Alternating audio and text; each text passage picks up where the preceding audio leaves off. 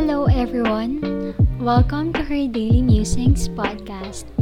It is a podcast where I share about my faith, mental health, art, and self improvement journey. Join me in taking my thoughts to the next level. Hi, everyone. This episode is something that I wrote in the middle of the night this Saturday in July 3 and my heart this time is not really doing fine and okay. And I let it out by means of writing it down. And I want to read it to you because this writing can be found in my personal blog and I did not really publish it. But I want to share it here. So I hope and I pray that it will also spark an encouragement to you to keep going and to see the reality of being a Christian and being a follower of Christ isn't an easy journey, but it is a sacrificial one, but worth it. So let me start off reading. When I made a vow to the Lord 11 years ago that I will commit my life to follow Him and I desire to serve Him for the rest of my life, it also means welcoming numerous responsibilities and trials. It wasn't a smooth journey filled with rainbows and butterflies. It was mostly filled with pain out of my stubbornness, foolishness, and not knowing which way to go. It wasn't all smiles and blessings but it comprised of heartaches and discipline, tears and pain. More on pruning than blooming because this whole process of sanctification takes a lifetime to happen. Yet, how come after all these ongoing things, I'm still trying to fight every single day and silently remind myself of my purpose? It's all because of His grace, love, and mercy.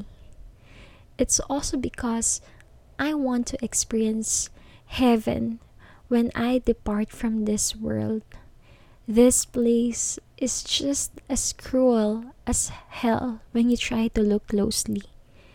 And after experiencing the traumas from the childhood and even up to this age, I would never want to have it extended on a place where I won't be able to escape and face pain when I die.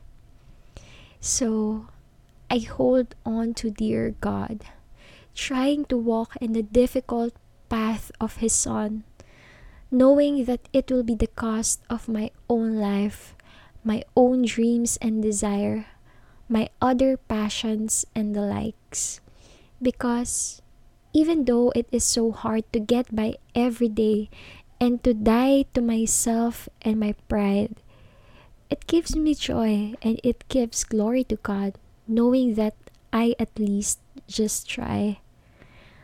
How many times did it cross my mind to think of living it all and be all alone? A lot.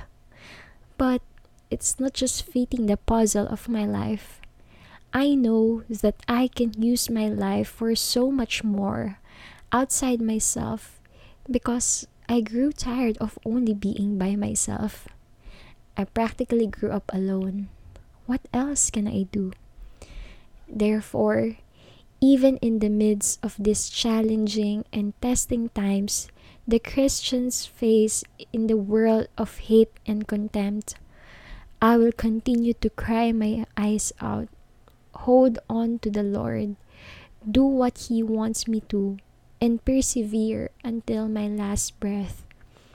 Even if it means that I die because of my faith, I'm more than willing to go. So be it. Let it be. Thank you so much for listening. This is the cry of my heart at the moment, and this is me telling you that the reality of following Christ is not an easy journey, but it is worth it. It is fulfilling rather than getting stuck in the ways of the world, rather than filling up my mind with toxicity, with hate, with contempt to other people. I would rather focus on what truly matters and focus on serving the people, loving them, even if it means forgetting my own self. I know I am an advocate of self care and I try my best to do so, especially in my situation today. But it goes far beyond that. At the end of the day, I know that I still have a mission to go outside myself, to go and make disciples, and to share the love of God to as many as I can in this lifetime because at the end of everything, I will be accountable to God and you will be too. You will also face Him. He will also ask you, What did you do with the life that I gave you? Where did you spend your time and treasure in? So please, I pray that may you just try to consider living in His way. Try to look that He is waiting for you. He loves you and He desires for you to have a meaningful relationship with Him. That it starts with just the two of you, God and you. And if you have experienced to be hurt, know that His healing can cover all the pain that you experienced. That your past is not what's going to define you, but it is your future with Him that is going to be the end of you if you only just come to Him, if you only just accept His love for you. Because He's been waiting for you all of your life. He's been giving signs, He's been sending out people. And He's not forcing you, He's just waiting for you because we have our choice. And I pray that you will make that choice until you have the time now and not when it is too late. Thank you so much for listening, and I pray that I'll get to talk to you soon. You can always reach me out. You can always talk to me if you need someone to listen. I hope to catch up with you on the next episode of our Daily Musings podcast. Bye.